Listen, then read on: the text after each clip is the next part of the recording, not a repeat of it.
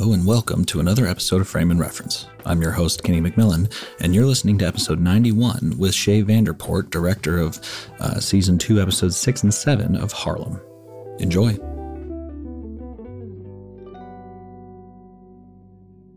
Yeah. You uh you watching anything good recently? Oh, dude, it sucks. I have not really had time to watch anything um unless it's on a plane um, as I saw decision to leave on a plane, which is not the ideal place to watch it, but it was still awesome. Um, and then like uh, I can just pop in a couple episodes of like an anime or something. Like uh, you're not even on The Last of Us right now. No, oh my god, I can't. I'm oh. trying to block it all out. I don't want to hear anything. All I just keep hearing about is how amazing it is. So I'm just like trying to nod. So okay, okay, I'll, I'll jump on that. I'll jump on that. I the the dangerous part is that the discover section of Instagram because yeah, you know what I mean. Like if you're a film, Twitter's even worse. Okay, I'll yeah, I'll completely stay off that. But it's like you see just one image, and you just it doesn't even have to be for a long time. It doesn't have to have any context. If you're a filmmaker, you're like, oh god, I just I know what happens now. Damn it, yeah. You know, so yeah, it's tough. Or not even just a filmmaker, just somebody that that kind of understand the stories structure, stuff like that.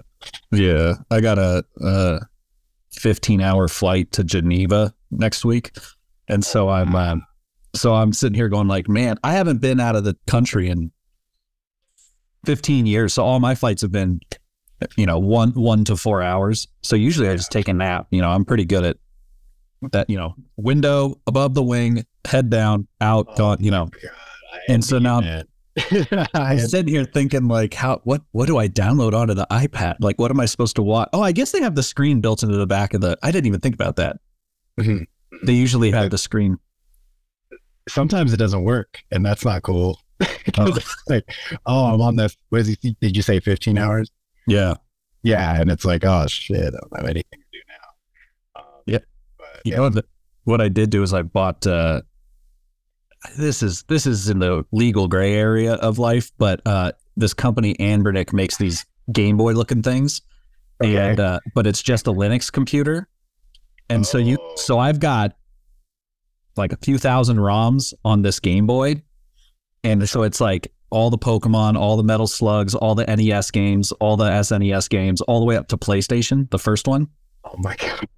So, so I'm sitting here going like, I can at least kill eight hours banging through like Pokemon Emerald or you know, yeah, the first Metal Gear, uh, Metal uh, Metal Gear Solid or something like that. Oh my god, that's incredible! Yeah, that was one of the best uh, experiences I had playing a game. Was we were filming with this music nonprofit, uh, and we were it was just me and my buddy, and and we were just filming like uh, interviews and stuff, and kind of documenting what we're doing in it was like Paris to Germany, uh, somewhere in Germany, Dinkelsbühl, Germany, and Breath of the Wild had just come out and the Switch, and I happened to land one in Paris, and it was just like, oh, we're taking a bus to Germany, so I played that thing the entire time, and then on the plane all the way back, and it was the quickest, you know, twelve hours, eleven hours that I had ever experienced because I was so engrossed in this game. And it was the first time, you know, playing on a screen that was like that big. Right. You know, kind of just, it was weird being in a, like a vessel traveling, playing in this world. I don't know. It was just pretty cool. So hopefully you have that same experience. Yeah. Breath of the Wild is a great uh, game to kill time on too, because that thing goes, any Zelda game that's going to be a hard one to turn into a fucking mini series. Like, which game do you play? I don't know. I mean, which game do you try to turn? I don't know. That's probably awkward enough time. Yeah, yeah, yeah. It's got to be that. That's a you, that's that's the one. Yeah, that's got to be the one that. And you could season two could be Majora's Mask. Were you a big gamer growing up? growing up, yeah. music and and film. You know, growing up, I was a big gamer. Uh, you know, just like Nintendo stuff mostly. Um, uh, you know, Mario, all that. It, always the Mario Zelda is like I have to play those just because right. it's like such a big part of growing up, and and it's also I feel like because a lot of those early Nintendo games, they feel like they established like the foundation of what games were going to be. So like if you just are good at Mario, you're pretty much be good at any platformer, like from then until eternity kind of thing. Cause sometimes I'll pick up games and like my niece or my nephew or somebody will be like, how are you so good at this already? Like you just played it. I'm like, cause dude, I played Mario. Like, yeah, yeah. It's just, it, it's the bones, you know? Um, but yeah, yeah, all that Street Fighter uh, is a big one. Uh, my license plate says Hadouken. Uh, so a lot of people know when I'm at the store or wherever. Yeah. So yeah, those were the big ones. I mean, just that. And uh, it, it actually played a part when I was trying to figure out like professionally what I wanted to do. It's like I knew I didn't want to program games or anything like that. But I was like, I like I like operating a camera. I like video games. What can I do? And I sort of found my way into this uh, video game media site, uh, IGN. They like cover yeah, video games and stuff. Yeah, and it was really uh, kind of a dream job. You know, like I, I uh, already got into film. I was like just freelancing, doing whatever I could, and then found my way to them uh, doing. It was like I think it was like a True Blood red carpet thing and I was just filming all the people doing interviews. And it was crazy because one of the years I did Comic Con and I think it paid like, I think it was like 500 bucks. But they were like, oh, you have to have this kind of light. And the light was 500 bucks. That's and I was like, it was like my first, yeah, it was my first gig. And I'm like, oh, I guess I'm not getting paid, but that's all. It's okay. I got this. Like, you know, this is what I want to do. Um, and that, those were the early early days you know of like the dslr stuff and yeah. um, it, it, was crazy because i was i was uh, trying to make a new reel found um, this file of like my old old stuff and it was one of those kind of red uh, was at the step and repeat lines right but it was the year i don't know what year it was but it was like twilight so i had the whole cast of twilight uh, Loop, looper so i had freaking like Rian johnson and um, Joseph been like Levitt. Uh, 0910 then, somewhere around there. That sounds right. That sounds right. Yeah, that sounds right. So yeah, around then. And it was like, it was crazy because it was, it, it was every big film, like, um, I think, uh, what was that movie with the, the kaiju movie that, um, Pacific Rim. Del, Del, Toro, Pacific Rim. Yeah. I saw the cast and like director. It was just, it was crazy because uh, going back, I'm like, man, that's a that's a journey, you know, like being the guy on the carpet, like just holding the camera. Uh, but yeah, that was a long way to get to. Yes, I was a gamer, and like that was kind of my dream job for a while. And um, I was gigging and and thought I would do it full time until uh, I realized I I really wanted to do more narrative stuff, and I felt like if I locked myself into that kind of job, that I wouldn't be able to find the time to do it right. because whatever I'm doing, I, I really want to dedicate myself to that, you know, and not be splitting and having the work be affected uh, because of it. That's that's literally uh, kind of the, the terms I had to come to this this year was like, all right, I've been doing plenty of corporate work, but mm-hmm. uh, you know, you get a taste of narrative stuff, and you're like, I'd rather be doing that all the time. But those jobs are a lot harder to get than the corporate Boy, shit comes all the time. Are, oh my God, they are. You know, I, I think the cool thing, and, and, you know, have you found this is when I finally realized for the longest time, I was like, what do you guys want to do? What do you want to do on the corporate stuff? You know, and I just kind of uh, decided like, all right, what if I just kind of told them what I, what I think they should do? Like, and, and here's a good idea and always shifted toward the narrative, shifted towards something that could help me be a better filmmaker, whether it be uh, like film or television or short film, anything like that. Um, and I, I found that once I did that, it was so much more rewarding, and I mm. also gained a bunch of new skills all of a sudden. Um, did you have that like kind of experience, or have you ever? Uh, yeah, I, I think the clients that I've had luckily haven't been too like I've had a few super corporate clients where they Mm. they hired me to execute a function. Um, Yeah. But but I think luckily the way that I positioned myself early on, they were kind of like, well, you're the creative. You tell it like they'll have a framework and then I'll punch it out. Which um, yeah, especially nowadays, I, I am doing a lot more like, hey, I know you guys want to do this interview, but what if we the whole thing do it in voiceover and we like film, you know, this important part. You know, it's, oh, dude, the worst right now that I, I have no control over is everyone when you're like, all right, we're doing an interview separate from what I just said. We're doing an interview. Um, do, can can you send me some photos of the office, like so I can get a good idea of like where the windows are, what a good background would be, whatever. And then they always send you a photo of their conference room because in their head that's where interviews happen. Co- Yeah, conversations happen in the conference room, and they're like, "That's the only place we can clear out." And you're like, "Mother!" It's like they're in bathrooms for narratives.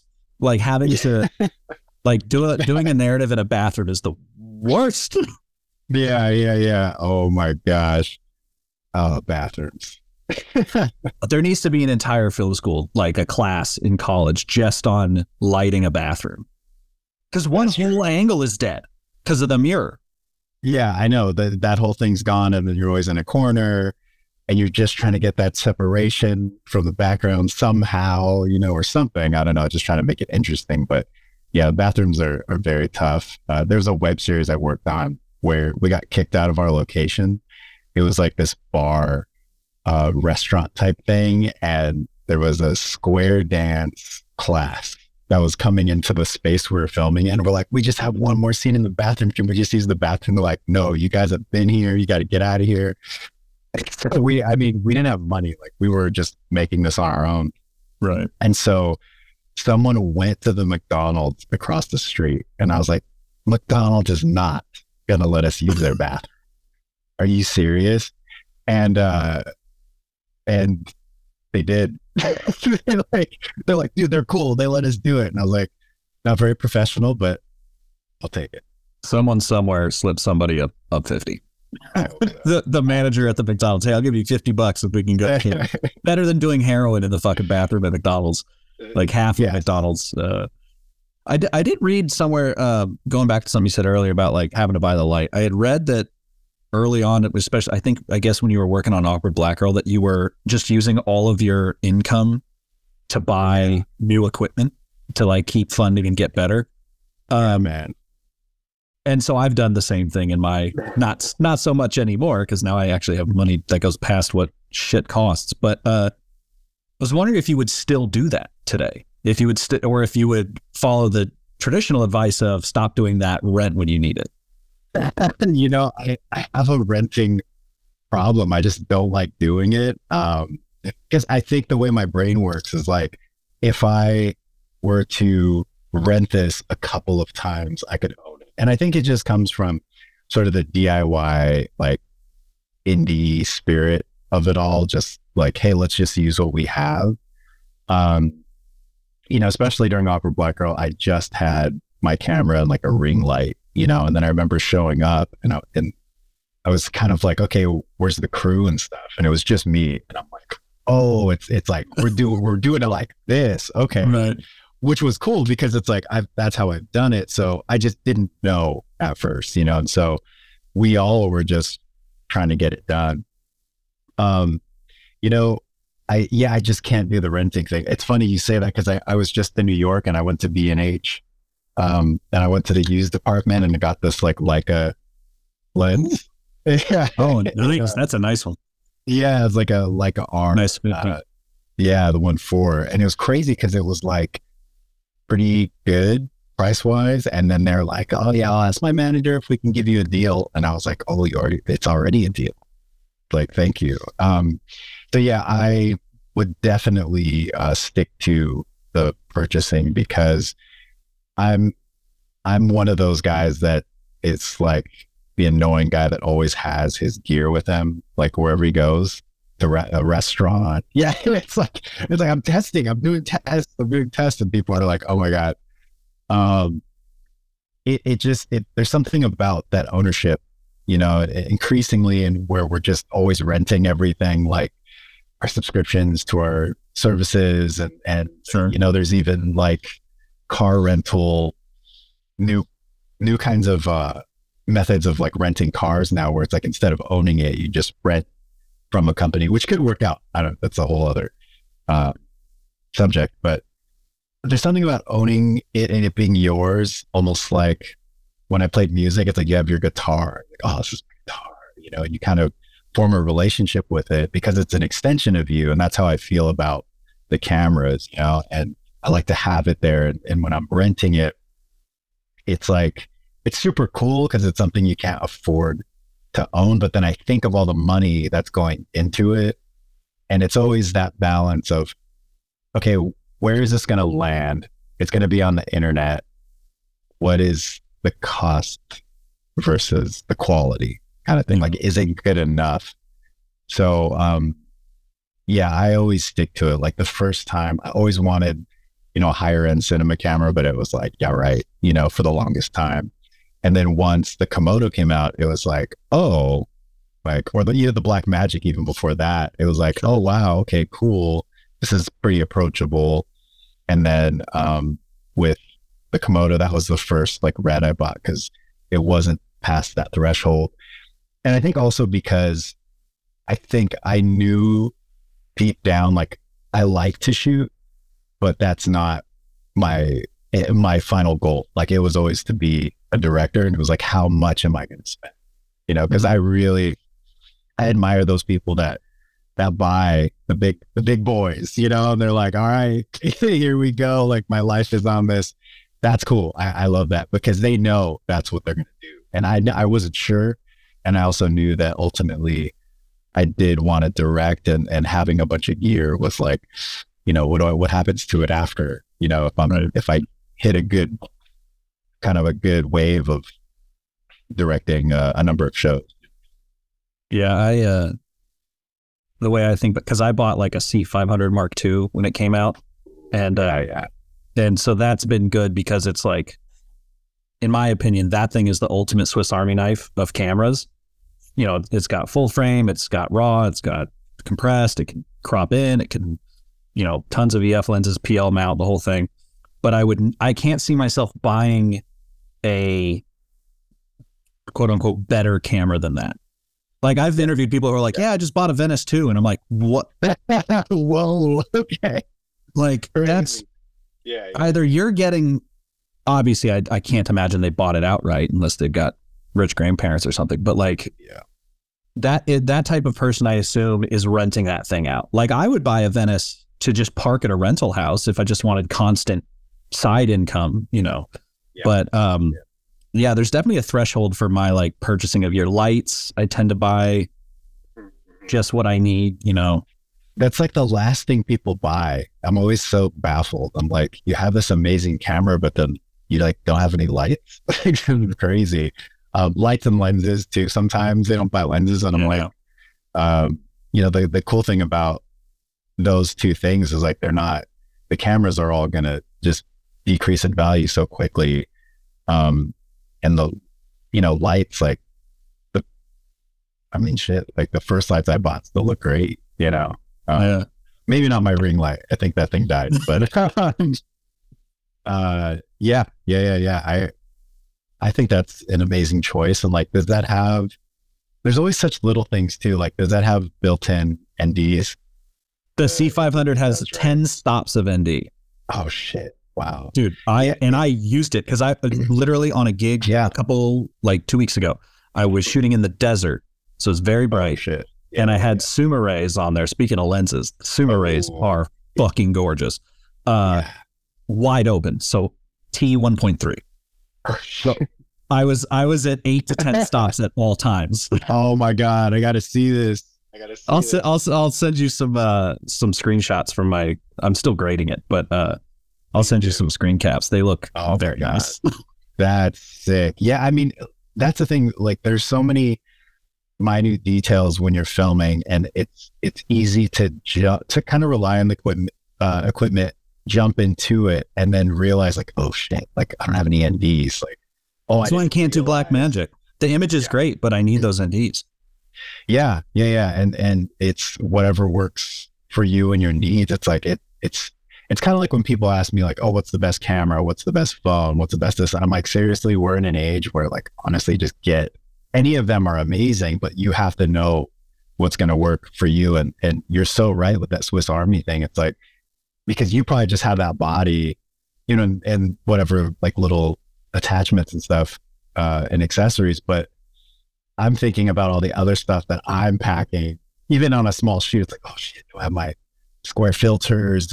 right. this ND, that ND, this ND, that ND, you know, and it's just, it's so much crap. And it's really nice to have it all in that system.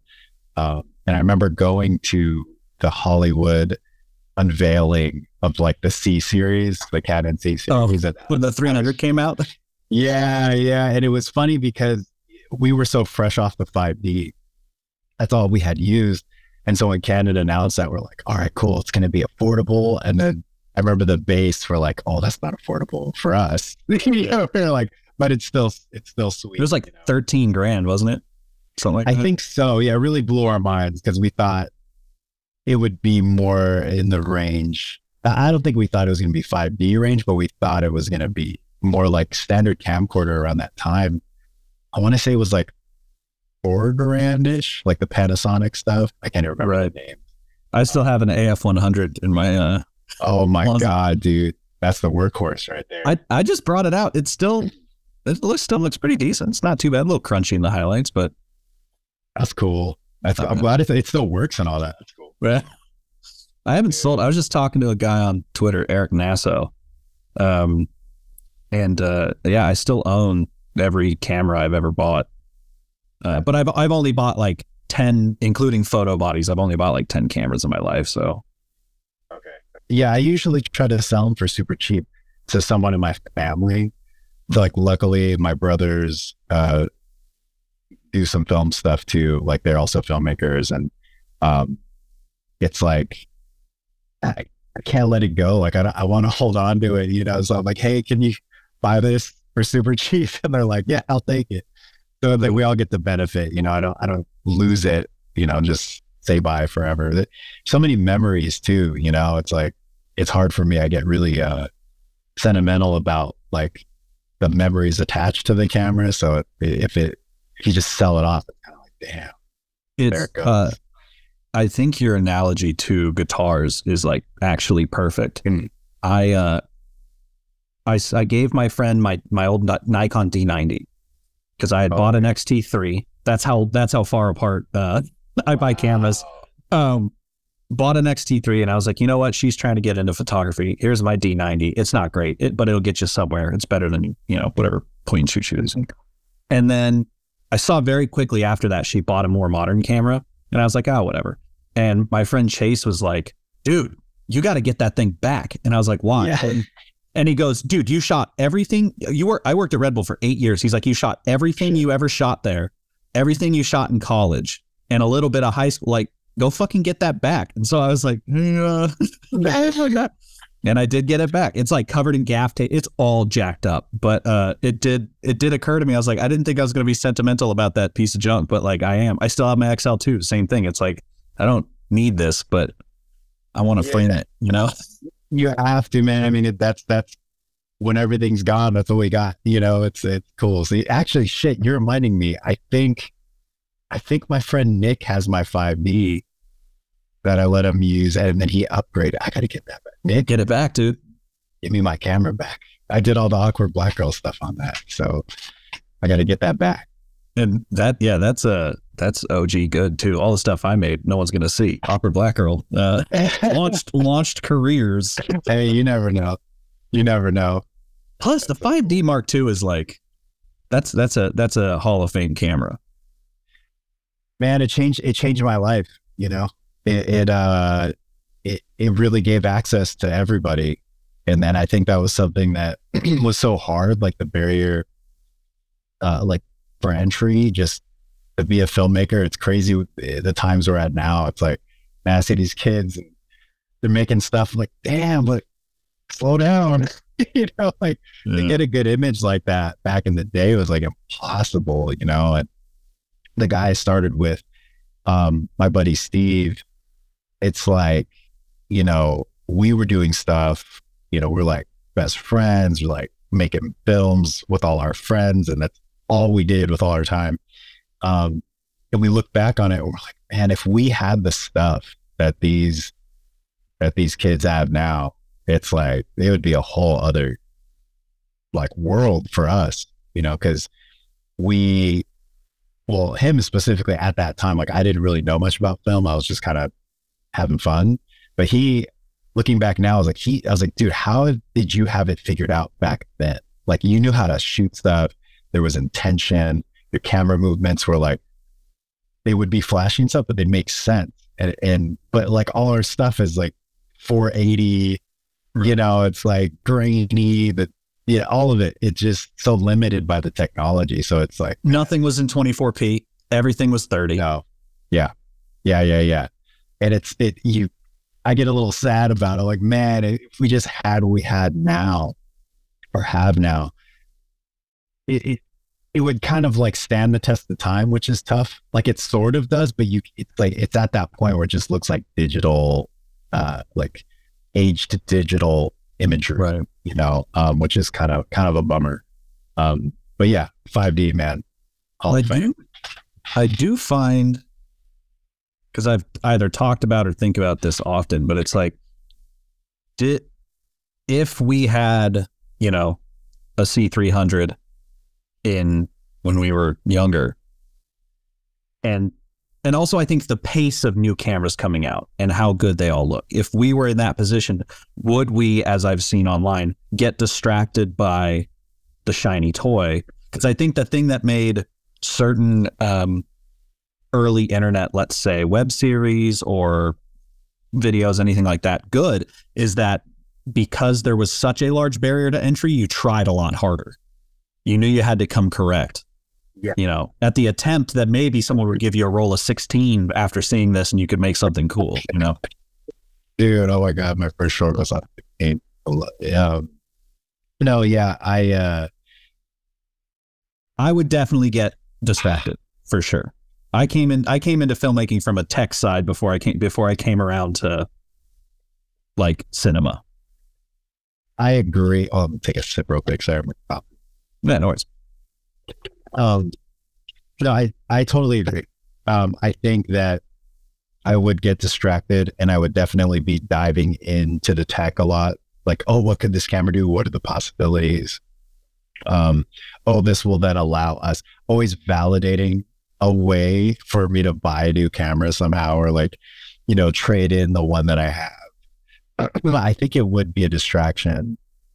Um, for sure. Like I would be distracted because I did that throughout the whole like 5D era, um, all the Sony stuff. They said it like once they started doing Oh, the A's. I thought you were going to say like the F3s.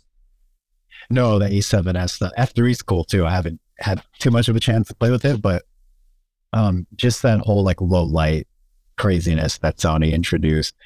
And it was always like every time they announced something, I'm diving in.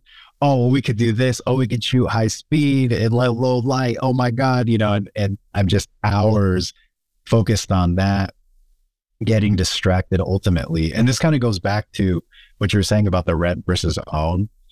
Mhm. Um, what I realized was I can't compete financially at all with any of these people. You know, like I've got insane because because my film stuff started right about the time um, that we had like started to buy a house. We lost it. Um, I had like insane student debt, um, student loan debt, all this stuff, and it was like, well, I can't compete financially. There's just no way. Um, I can't buy this expensive stuff. So what I'll trust is sort of my brain, I guess, my ideas, the thing that you can't really buy. Like you can't buy ideas so much uh, in terms of like creativity, uh, and you can't buy hard work really. Nice. Or, or like you can outwork people, you can like out idea them. And that was kind of like, all right, I'm going to bank on that because I don't have the finances to support like what I'm trying to do here in terms of equipment. So I think owning the stuff was really helpful because if I could just understand this piece of equipment so well, uh, that I could just get the best image out of it. Um, that was one thing. And um, I think banking on like your ideas and, and kind of your brain power versus the equipment is good. And so, um, just going back to what we said, I think that like owning it is definitely the way to go. You know, Yeah. um, I mean, yeah, yeah, Well, depending it on where you're trying to land. Well, and especially like the way I've always looked at it is I will be sitting there, um, you know, bored or, or maybe inspired by something or just want to test something out. And it is nice to grab the tool you will uh, ultimately use and test that thing. You know, all, all Yeah, got all my equipment is in this walk-in closet in, in my office here.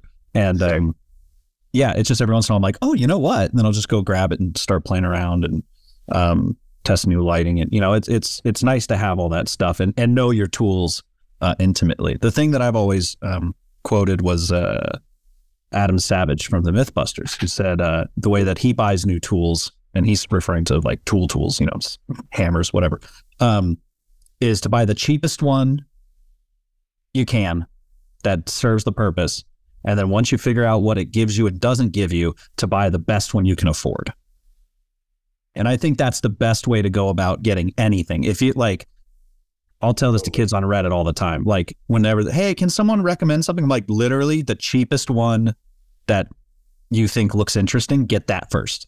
And then once you know what you need, you'll know which one to upgrade to. Because everyone always goes, oh, I got a thousand dollars. What should I get? And I'm like, first of all, no, nothing is a thousand dollars.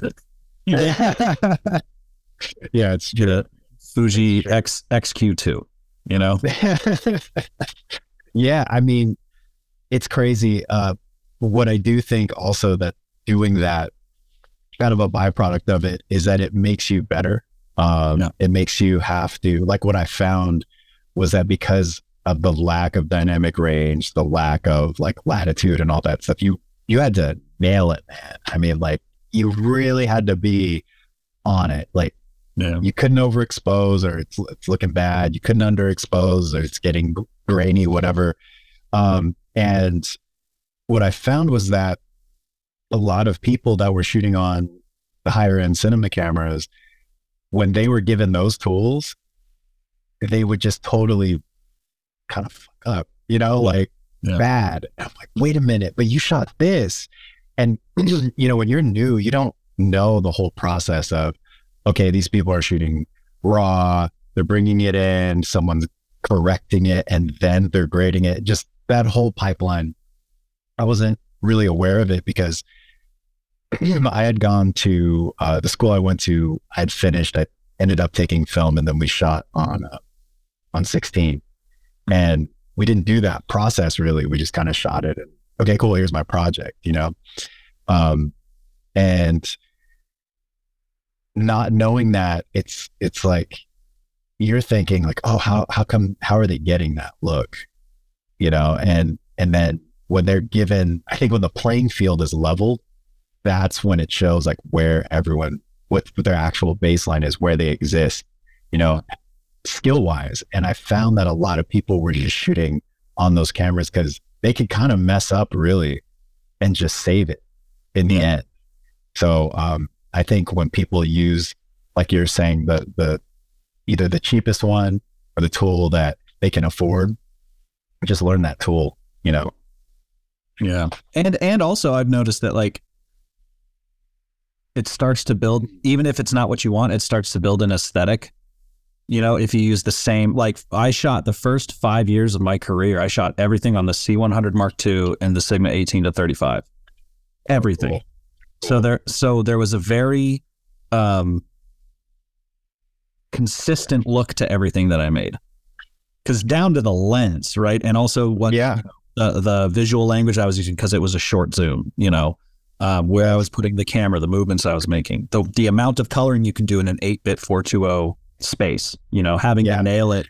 I started building these picture profiles, um, or a picture profile for that camera that um, I ended up selling if anyone wants to buy one.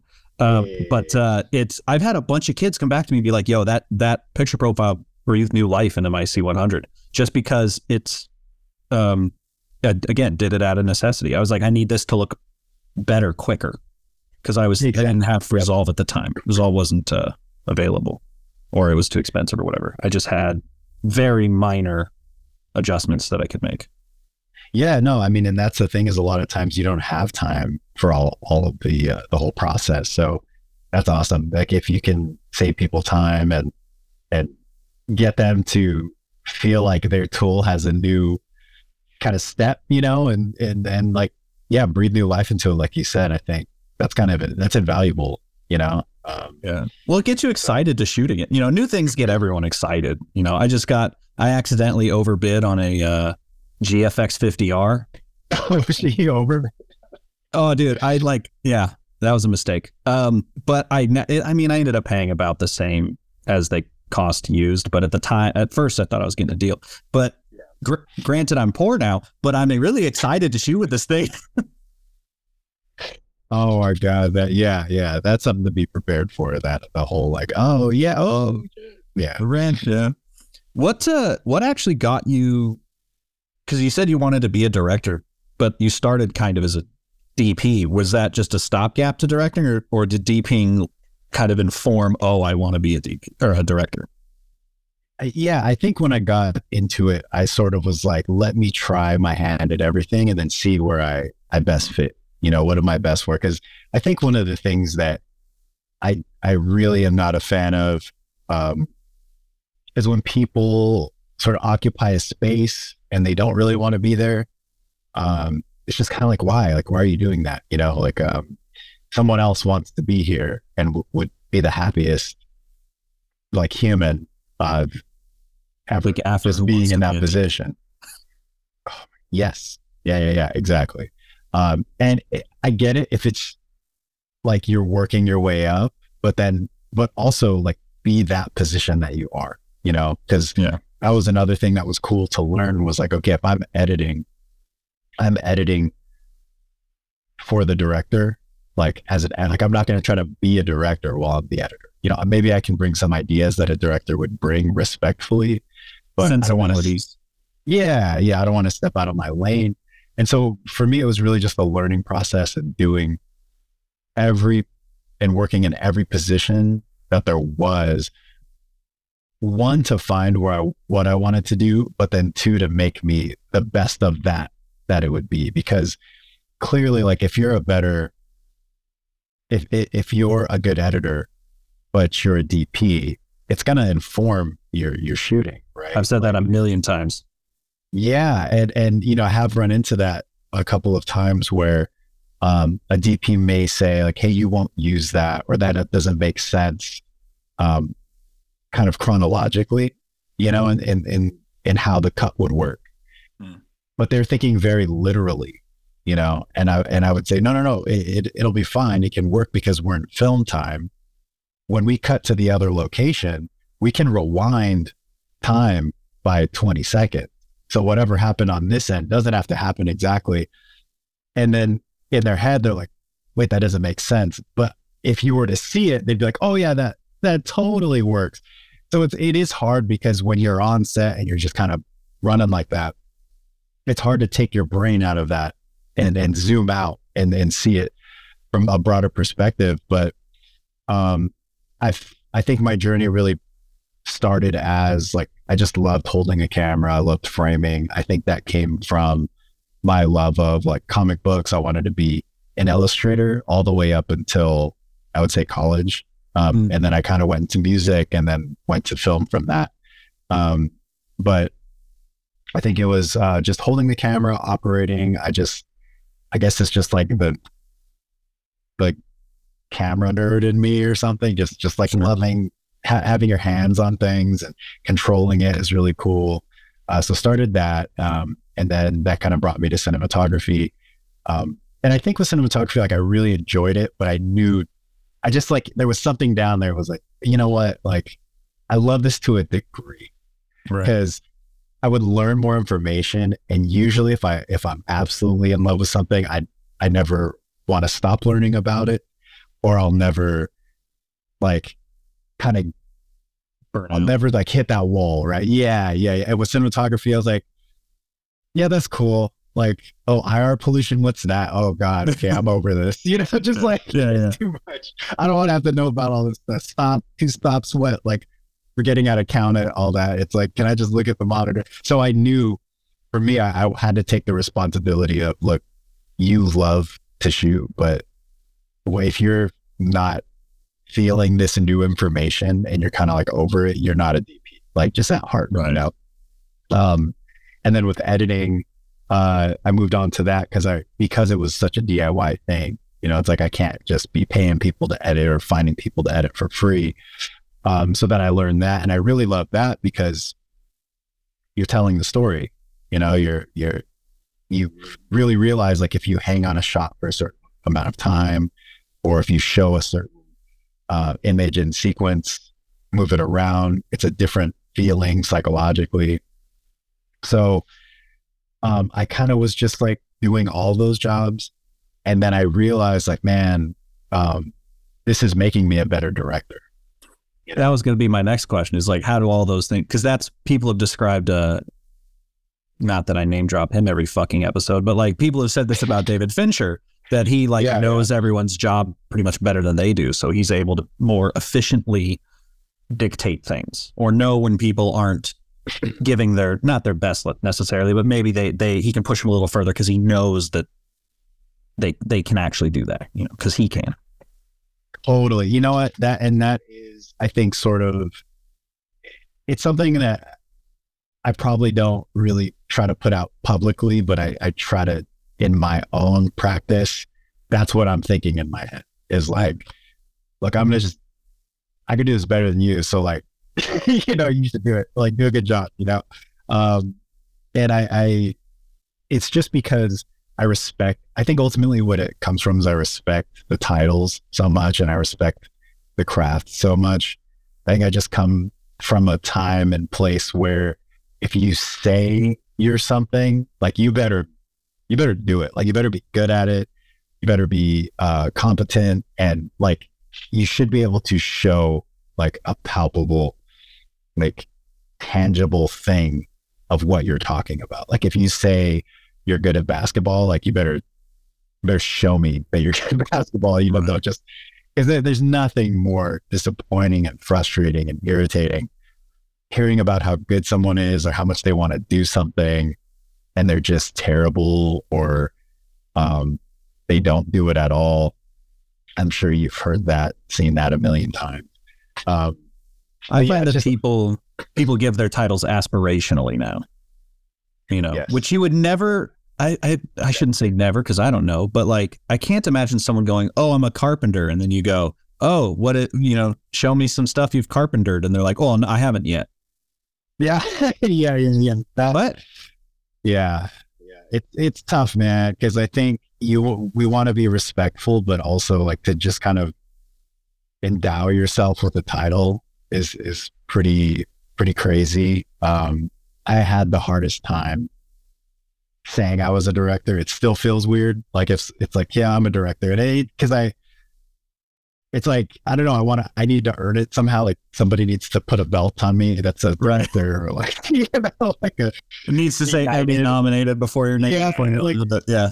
yeah, yeah, the queen needs to put some swords on my shoulders or something. Like, I don't know. It's just, it, it feels weird uh, because you don't ever want to feel like you're, you're putting yourself above anyone or anything like that. Um, and I, I just respect so many people I've met throughout, um, just this journey. I think, you know, like I've, I've been lucky to, um, I shot a documentary for a woman named Anne Goursaud, and she is a, uh, director and an editor, and she edited uh, three films for Francis Ford Coppola, and Nice. it it was so crazy because like I would, I was so nervous to even show her a frame, you know, because she had worked with so many legendary cinematographers and directors and stuff, and uh, you know, just to work with someone like that.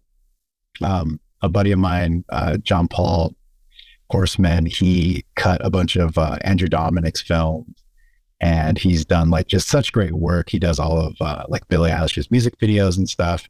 Hmm. And I see how hard they work. I see how much they focus on the craft without necessarily talking about it. Um, and I just always respected that, you know, just how much they were about the work. Um, but I have seen, I have seen the negative side of doing the work and not talking about it. Um, yeah. No one knows you did it. so, well, that was something Tyler, the creator, said where he was like, and and uh, it's completely right. Like people, we all feel like shills when we're like, "Hey, I made this thing. Can you look at it?" Because no one wants to. That's supposed to be marketing's job. Why do I have to do it? That's not my job. Yeah. Uh, especially these days, they're like, "Can you post about that on social?" It's like, no, you do it. I made the fucking thing. Yeah, um, yeah.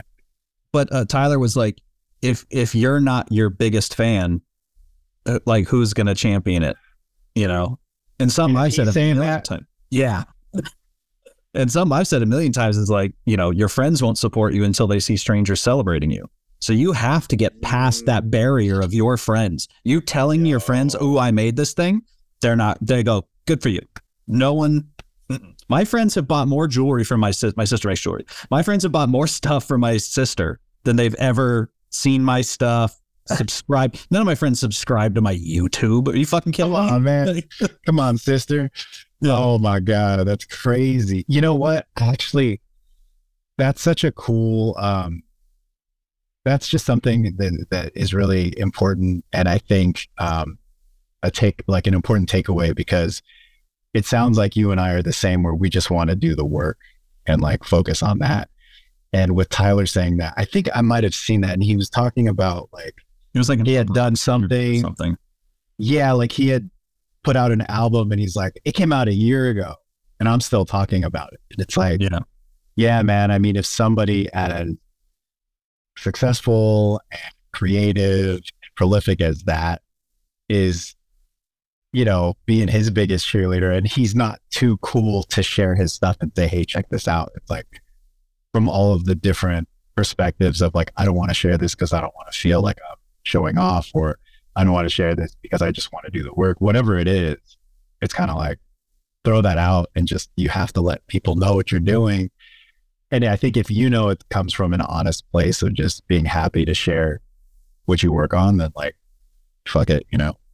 Well, yeah, I think too it's like when you're not at a level like I'm sure with like something like Harlem, it's easier to say, "Look, I made this thing for Netflix." Oh, yeah. You know, versus, hey, I made this short that's on YouTube, which makes, which I feel like, if I were to be perfectly honest, probably feels more like um, admitting that you're an amateur or admitting that you're not uh, successful yet. Okay. But yes, telling yeah. people, oh, my stuff that I put a lot of work into is only on YouTube, which of course is bullshit, but it's it's it's a real feel- feeling. I mean, it's the same thing when we're talking about not saying that you're a DP or or a director or whatever. It's like how do you, on the other hand, how do you tell people that's what you do or want to do? Like, what do you call yourself? I can direct yeah. training, you know, you know, yeah, no, I don't know. I don't know. Yeah. I, yeah, I totally get what you're saying. Cause if you're like, you know, oh, Hey, I directed this thing on Harlem or it's like this thing Harlem on like Amazon, right? Versus is it on Amazon? Uh, did I say Netflix? I fucked up. My bad. I think you said Netflix. Well, it's all good. I, I figured you were just talking about the bigger streaming services that people. Yeah. No, I was trying to name the specific one it was on. It's oh, on. no, it's Amazon. It's Amazon. Okay. Yeah, yeah, it's Amazon. I, hopefully Netflix is next. Maybe you're predicting the future. I'll, I'll do a Netflix thing. hey, their PR people listen to this. I'm friends with Netflix. They, you know. hey, yeah, my There we go. There we go. Um, uh, yeah, yeah. I, I think I totally agree with you. Um, there's like a, a, status thing, you know, and, and I just, I think it just depends on the person. Um, and I, it's probably just best to, uh, ignore all that, you know, and just focus on, on doing a good job and doing your work. Because now that I, that you're saying that, it reminds me of when I, we were doing awkward black girl mm. and so many people would, uh, the try, uh, you know, they would try to find something that to to knock it down. You know, like oh, it's just on YouTube. Oh, the sound is bad. Oh, it doesn't look that good. Oh, for those who don't know, this is with Issa Rae. this yeah, is not yeah, like yeah. some. This is yeah. This eventually became a thing.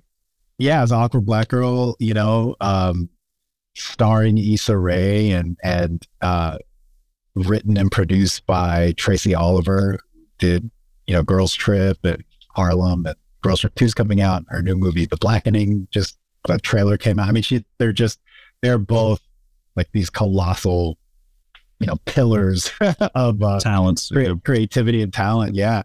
And, uh, and we all started with no connections, like just let's do web series together. Um, and we didn't have money, you know, we, we were like barely affording anything and we were all gigging on the side, just trying to make money. I was shooting anything and everything that came my way, events, wedding, like conferences, interviews, whatever, you know?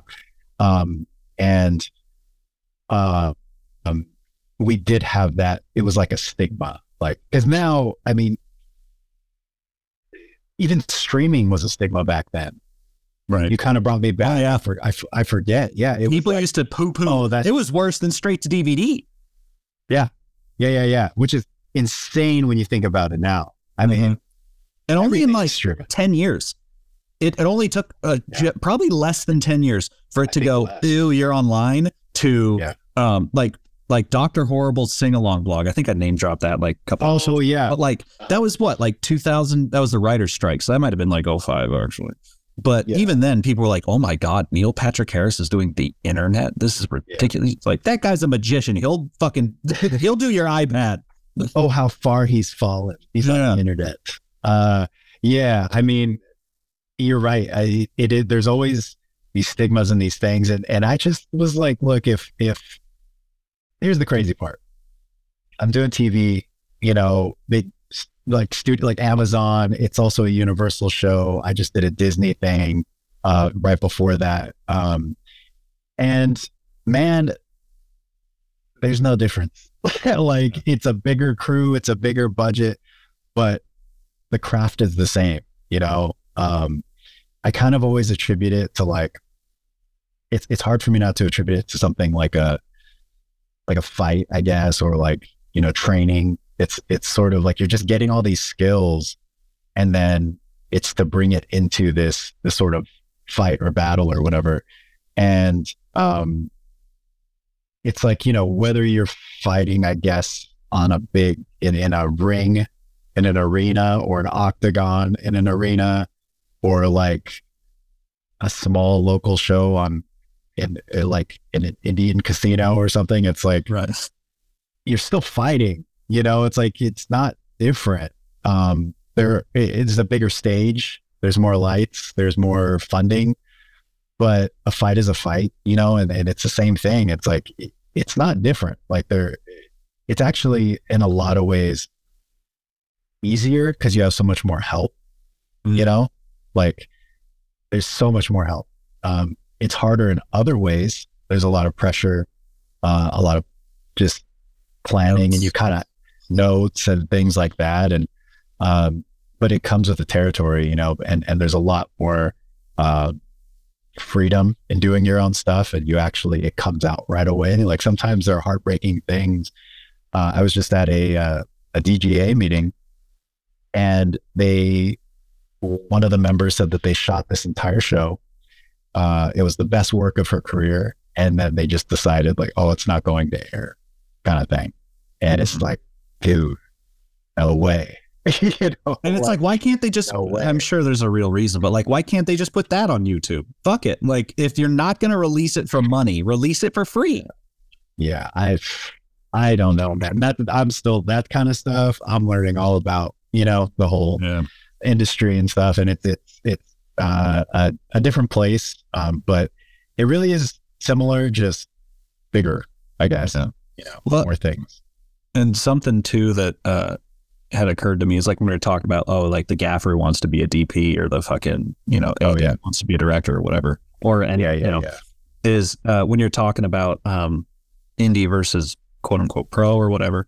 Um, I think it's hard for any of us to um, not let uh, what we want or where we see ourselves or this like idea of, oh, I, I want to be making big budget feature films, whatever it may be, rob us of the enjoyment of now.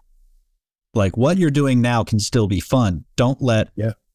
the you, what you want that it's not this, you know, oh, I want to be making big films, but instead I'm working this corporate thing. This sucks. It's like, well, that's where you're at, bro. Just like enjoy that. Like enjoy where you're at. One hundred percent. With with the with the target in mind, but like don't rob yourself of what you're currently doing. You're gonna be miserable perpetually. Perpetually. And I love that you say that because it, it kind of makes me think of two things. One, it's like, do you really love what you're doing then? Because if you Sure. don't, you should get out. You should get out because it's gonna hurt, you know, and it's gonna it, like you said, perpetually you're gonna be upset. And it's not good for anyone. Number one, it's not good for that person. It's just you're gonna rot inside and then you're gonna like that's gonna spread to the other people around you. And, and why would you do that? You know? Um and two, it, it reminds me of um you you just don't know what you're doing, like and how it will it will benefit you in the future. You know, not that we only do things for benefit, but it's like I it makes me think of an immediate like these things are always full circle. I, I can't express enough how many times it feels like there's this weird cosmic path that I'm following. And this is just one of the recent ones. Uh, a few years ago, I was doing, uh, again, for that music nonprofit session, so we were doing interviews at this, this big studio.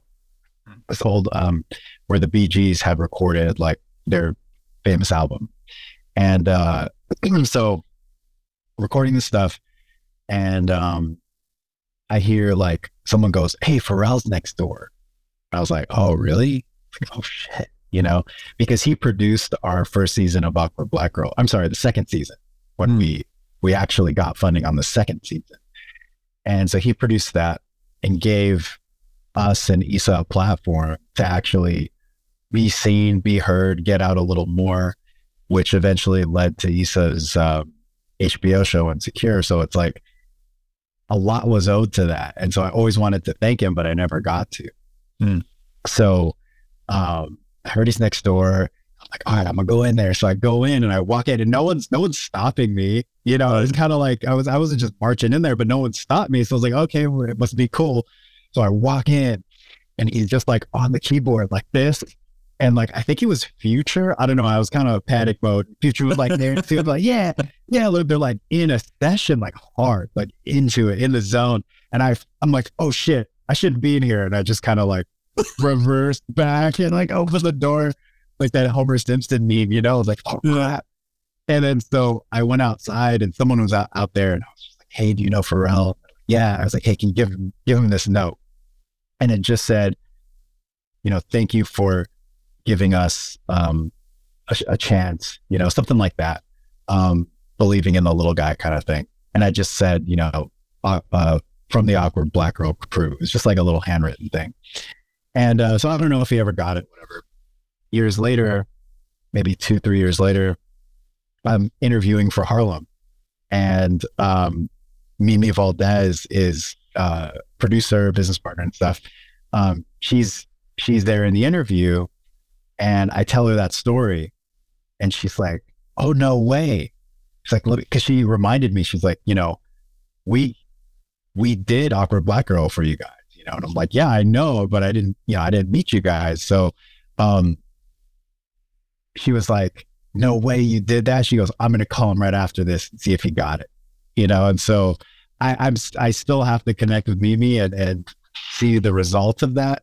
But I mean, I got the job, you know, and I, I worked on Harlem and I was with Mimi on set um, during my time there. So it's just, you don't know, like if I were uh, all jaded and upset about the job I was on and wasn't in the right mood or whatever, you know, you don't know what little things can help, like get you the job. And sometimes it's just a little connection like that. You know, it's just a little thing like that. I, I'm not saying that that got me the job, but someone having a connection initially from 10 years ago, and then, oh, here's this other thing that happened. It's like you're to lean in that direction. I feel like, I don't know for sure, but, um, but yeah. Well, people, I've seen people complain about like incorrectly calling it nep- nepotism, but what they mean is like people basically only hiring within their little friend circle or whatever. And it's like, but that's if you're to spend nine months working on something, like you're not just going to hire this random person, student, person who you should give a chance because you should. Because they might fail on you. They need to be people need to be tested. And like the way that you you get tested, Yeah. well, get tested, everyone. The way that you get tested is uh is you um do those do the smaller work. You know, Yeah. build that body of work that shows you know what you're talking about. Which um I actually had read somewhere where you were talking about you were you would set you basically took a year basically saying yes to everything that came your way. You kind of mentioned it earlier. But yeah, um yeah. you uh, the little thing that I, I wanted to touch on because because I had run into this problem recently was uh, sussing out who is dishonorable or not uh, someone you should work with. What what are some of those flags, those red uh, red flags or signs that let you know I should I need to get the fuck out of here, no matter how like yeah. uh, attractive that gig may be. Yeah. Um, man, it, my, the, one of my favorite things. Because I also say yes to everything, but yeah, Yeah. Yeah. No, I mean, it, it can bring you some into some pretty cool situations that um, got me where I was. But, you know, there were a lot of times where I did get kind of like directly screwed over where, where it was like not getting paid or uh, someone taking an opportunity that I should have been a part of but wasn't. Um, this is like happened countless times, you know, and I'm like, is it me? Like, what's going on? Um, but I always try to just accept that as like, I felt bad for that person Mm. because it's like, why did you feel the need to do that when we all kind of know, you know, what, what, what transpired and it's like, and how, how it took place. So I'm not the one that has to sleep, you know, fall asleep at night knowing that, you know, or, or be uncomfortable when we're in the same room or whatever. Um, I think the thing that I love about film so much is that it's so hard. It's so high stakes. It's like you find out who people are real quick, you know, because I know a lot of people who are like, oh, this is my best friend. I like my girlfriend, boyfriend, whatever. And it's like, "Ugh, like you guys haven't been through anything yet. Like you have not been in a tough situation yet. Like figuring out where you're going to go to dinner, what movie you're going to see is not hard. You know, like um, you and I take on a gig. Who knows, man? They might forget our flights. We get delayed. We're stuck in Canada. It's freezing. We have all this gear. You know, you just don't know. And it's the way that you and I are going to handle that situation, how we behave in those tough circumstances. That's people show you who they are so fast, you know, so fast. Um, oh, one thing I was watching is that um, it's something like Alice in Borderland on Netflix. And it was just, I watched someone recommended me that. I've heard that's yeah, I didn't even watch it like in order. It just I kind of had it on, and then there was an episode that I sat and watched, and it was um, they were like battling to the death. These two teams were competing, and one of the the sort of like antagonist, what he said was, he said the best part about this is facing death. You get to really meet someone, like who they truly are. And it's the same thing because everything is on the line. So if it doesn't go our way, how are you going to act? How are you going to react? And so those are the, that's what I look for in terms of the signs. It's like if somebody's very selfish, um, if what they're concerned is like, oh, but what about me? You know, uh, there we did have a situation one time where uh, the production company, uh, I think they just mismanaged their stuff. And for some reason, like no one was getting paid. And then certain members were like, uh, oh, what am I going to do? What am I going to do? You know, and it, it's like, yeah, but, but our friends who are the producers, like, are going to suffer way more than us, you know, um, stuff like that. Just, I, I understand that like totally because you've dedicated yourself to something and you will be directly affected. But I think it's good to think about others. And when you see that people aren't doing that, it's like, all right, red flag, you know, look out for that. Um, and sometimes you'll just be blindsided. You know what I mean? Like I, I had an instance where I did two seasons. Uh, I shot uh, of this show, and we did. Uh, it was a pilot for a new show, and guy said, "Oh, my daughter's sick. I go, I got to go get her," and we're like, "Oh no, oh no," you know, and then just doesn't pay anybody, and never saw him again. Oh, And this- wow. And this is somebody who we worked with for two seasons of something else, treated us very well, always paid us, was an awesome guy. I don't know. Just happened. Like had never seen him, haven't seen him since. Um, we had a bunch of mutual friends. Um, they hit him up and were like, Hey, what's up, man? You're like, you kept me doing that. And he just kind of like, I don't know. He's just out there doing his thing. I don't even know if he, yeah, and if I ran into him, I don't know if he'd remember or anything, but it's just kind of crazy because it's like you sometimes you just don't know, and that's unfortunate, you know. But I think most of the time you do because you'll see just that they are mostly thinking about like how they benefit and not treating you a certain way. And sometimes it's intentional and sometimes it's not. And um, I've also had to do that as well, where kind of unintentionally, you know, it's it's very much, and you know, I'm sure you've experienced this in the client world where it's like you pull off a freaking miracle, dude.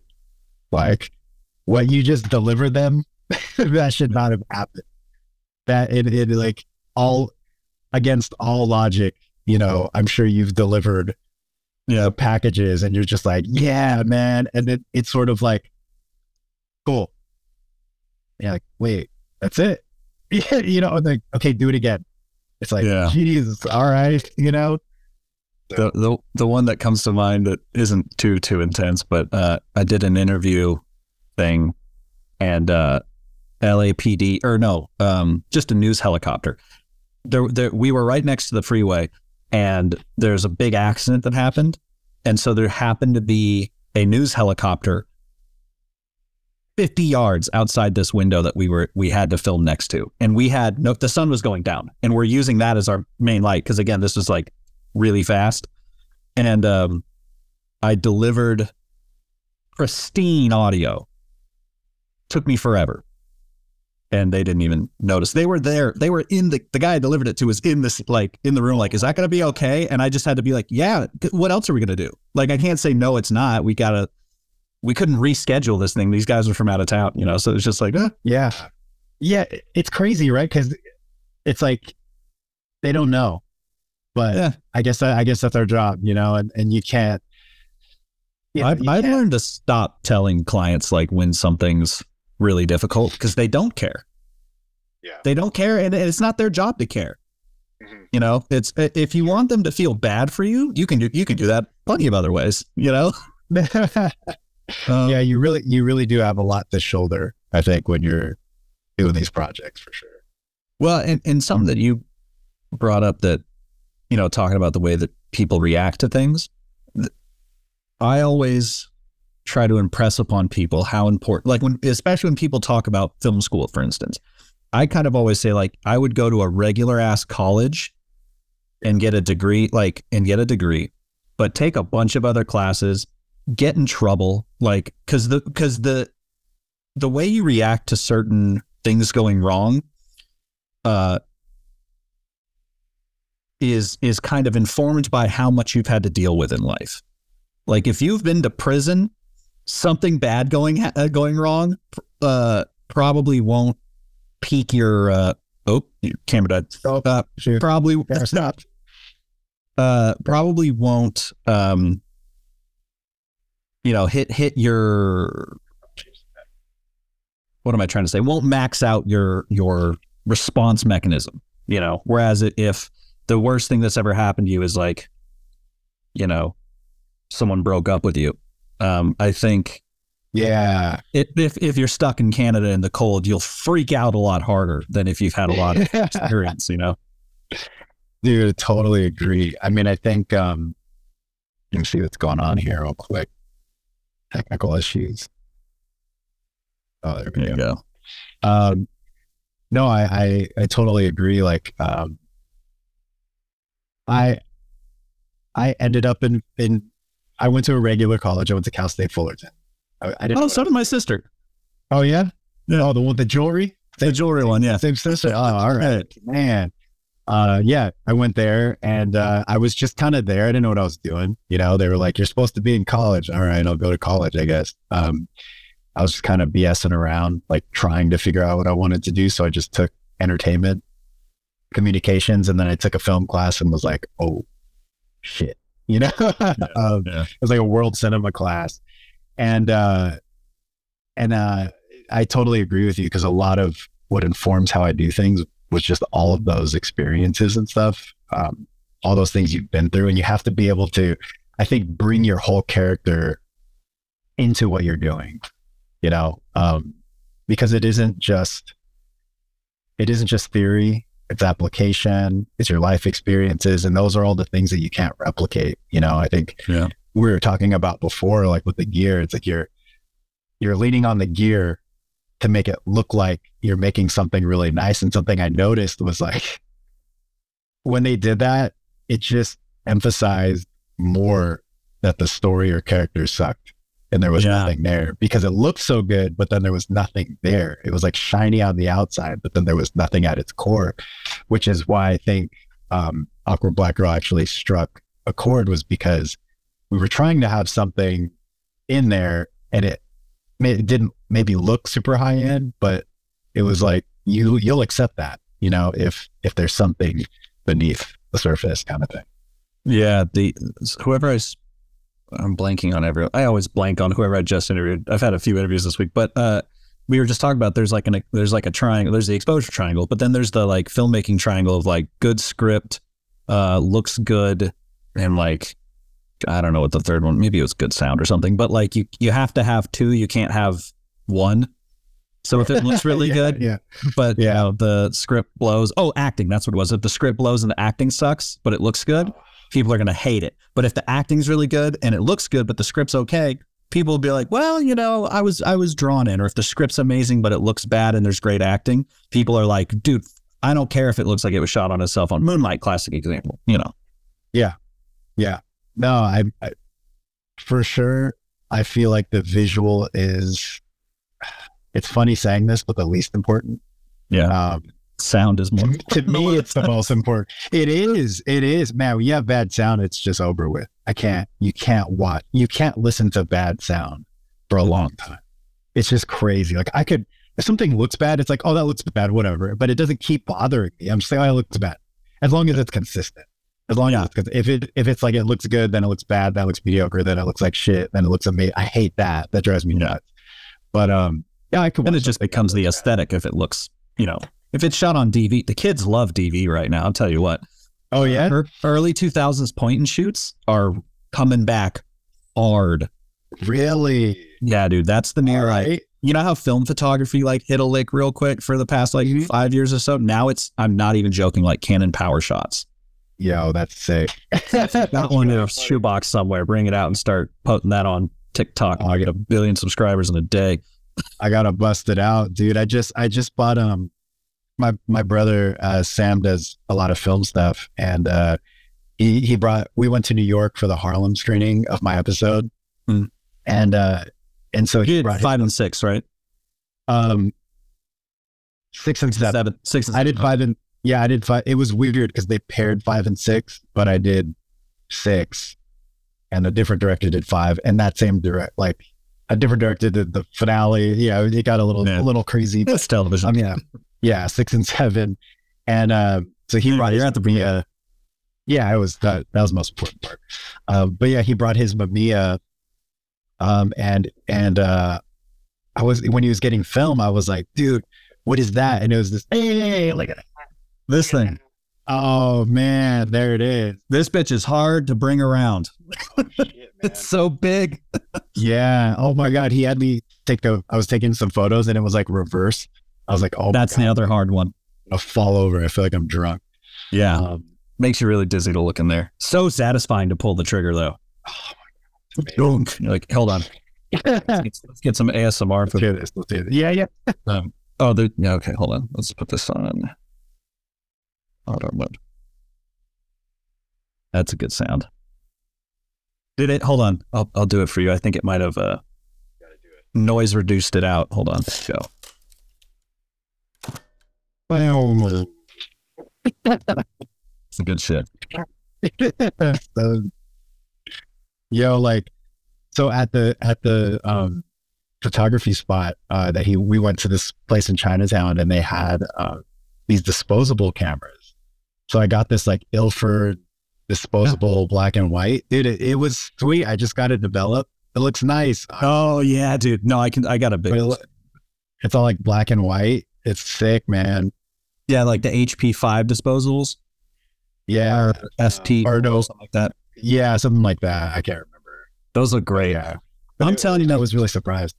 the on camera. That's the thing that I think most people who are getting to like older, like because I think people are into film and disposables and what I call party cams. I wrote a whole article in Pro Video about party cams. Um, Oh, dude, please send that to me. I got, I got, I got it. you know, yeah. Um, it's just the on-camera flash look. Everyone's like, because I've I've sp- spoken to it was a, a coworker of my girlfriend's. Uh, they're dance dancers, dance teachers, and she was like, I want a film camera. And when she was showing me all the photos she wanted to replicate, I was like, what you want is a camera with an on-camera flash. I can save you a lot of money. Like you don't need a, you know, or you buy an X100 to get the best of both worlds. But those fuckers are hard to get a hold of. But um, Yeah.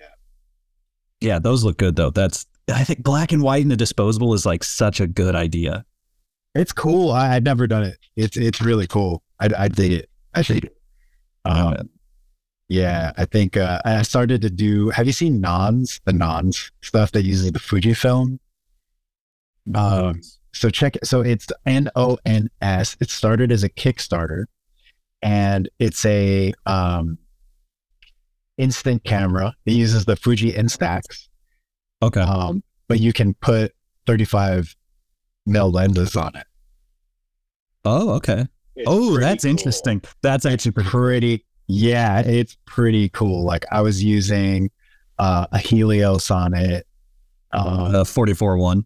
yeah yeah i used that i used um, some leicas on it some of those like super takumar um, things and uh, yeah man it was cool like it's and it's instant too so it's like it's just like a, a, a cool little like like you said party kind of like a party trick like oh here look at got this Yeah. stacks thing uh, so it's fun i'll try to take those on set Yeah, I I actually have the Jeff Bridges uh, coffee table book where he uses I think it's called the Instalux or the Wide Lux. Wide Lux.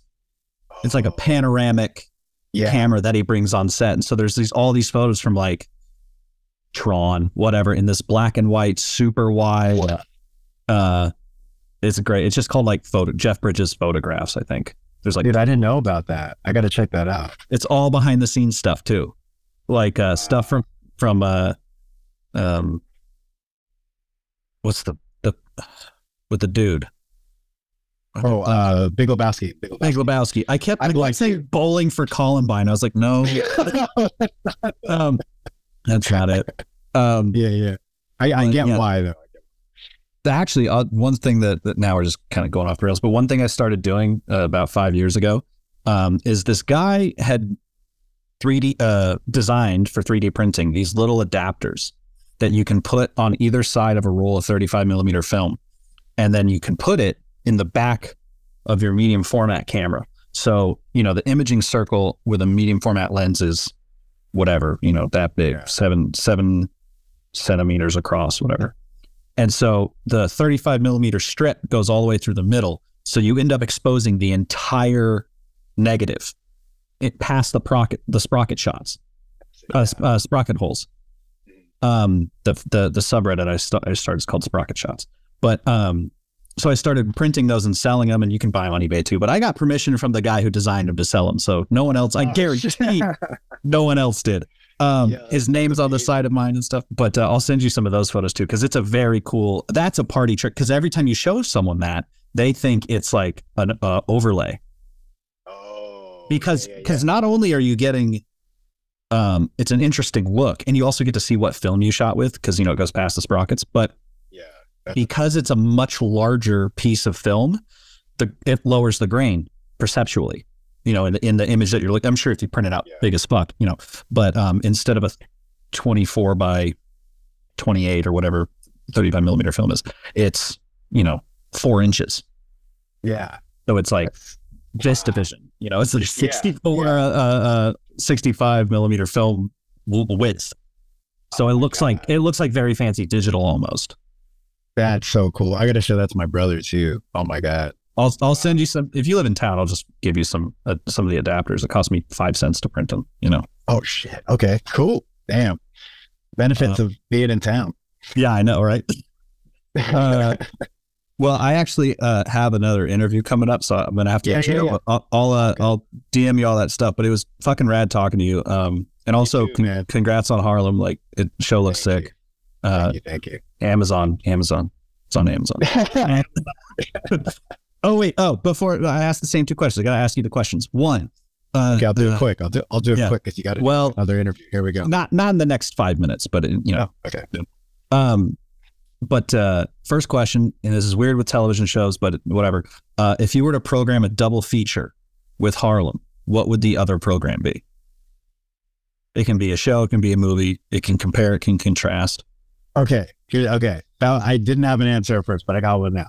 So, um, what I would do is I would pair specifically 207, uh, which is uh, the Girls Trip episode of Harlem that I directed, with Girls Trip the movie, because Tracy, you know, she wrote Girls Trip, um, and it was really cool to be able to do like a TV episode of a Girls Trip episode, but with a different cast. And so I was able to do a little homage in there. There's like, I, I kind of like blocked the characters from Harlem in the same way that it is in the poster of Girls Trip.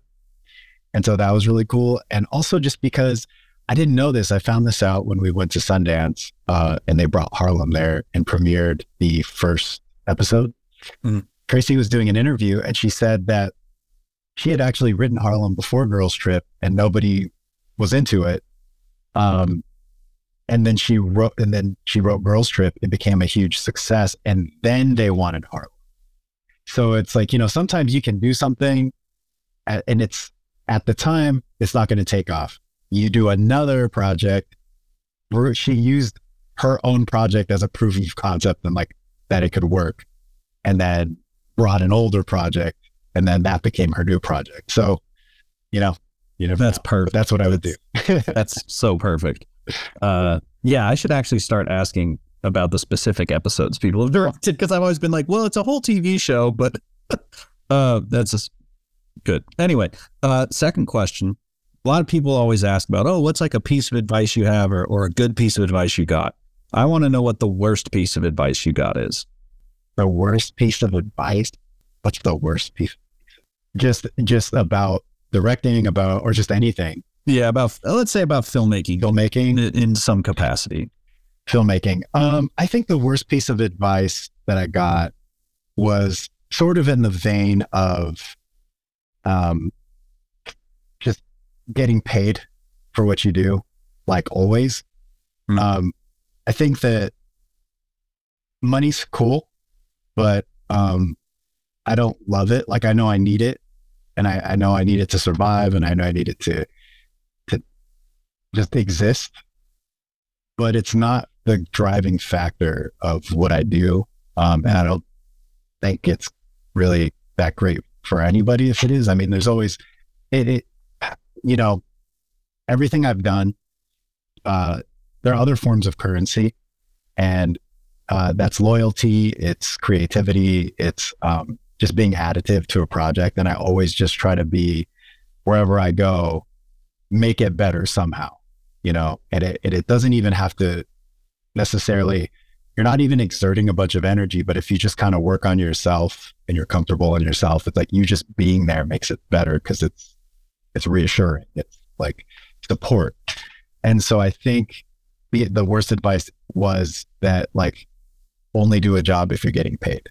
Um, I didn't get paid for Awkward Black Girl. Tracy didn't get paid. Issa didn't get paid.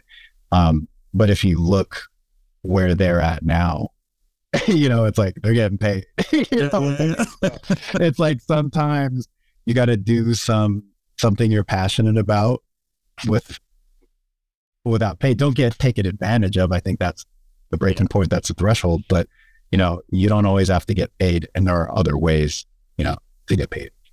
Yeah. The uh the more immediate one that I think of when it just thinking about getting paid is uh like if I ever do a job for a company and they say they have a low budget, oftentimes I'll ask if they can give me product instead. And nine times out of ten, they're like, "Oh fuck yeah!" So like if you so, I do a lot of work with this company, Death and Co. They're a cocktail group, and Oh yeah, yeah. I'm aware. Yeah. yeah, yeah. And so like the first job we ever did, they're like, "Hey man, like thanks so much for doing this." But we agreed to the terms ahead of time, but they were like, "We don't have a lot of money for this. It's just kind of an idea." And I was like, "Well, if you guys will, you know, treat me to a night at your restaurant, I'll rack up some cash and I'll just, you know, tip the bartender." They're like, "Fuck yeah." Or like uh, any yeah, any like beverage company, product company. I did a job for Deity microphones and they were like, I love they- yeah. they're great. And so they were like, hey, we can pay you this much or we can give you some Aputure lights. And I was like, actually, can I have a set of your, because it's the same deity and Aputure, the same company. And I was like, actually, I'm good on lights. Can I have those time code boxes that you guys make? And they're like, done. And so I actually got paid like a little more than they were planning on, plus the the time code boxes. And overall, that was more than I was going to get paid anyway. Um, so mean, look for those little things when you're doing, you know, more corporate shit. invaluable. It's invaluable. You know, amazing. Cool, man. Well, I'll uh, I'll let you go, and uh, right, brother. I'll DM you those things uh, right now Yeah, please do. Yeah, let's catch up, but we'll connect. for sure. All right, take care, All Ryan. right, man. Take care. Peace. Frame and Reference is an Owlbot production. It's produced and edited by me, Kenny McMillan, and distributed by Pro Video Coalition.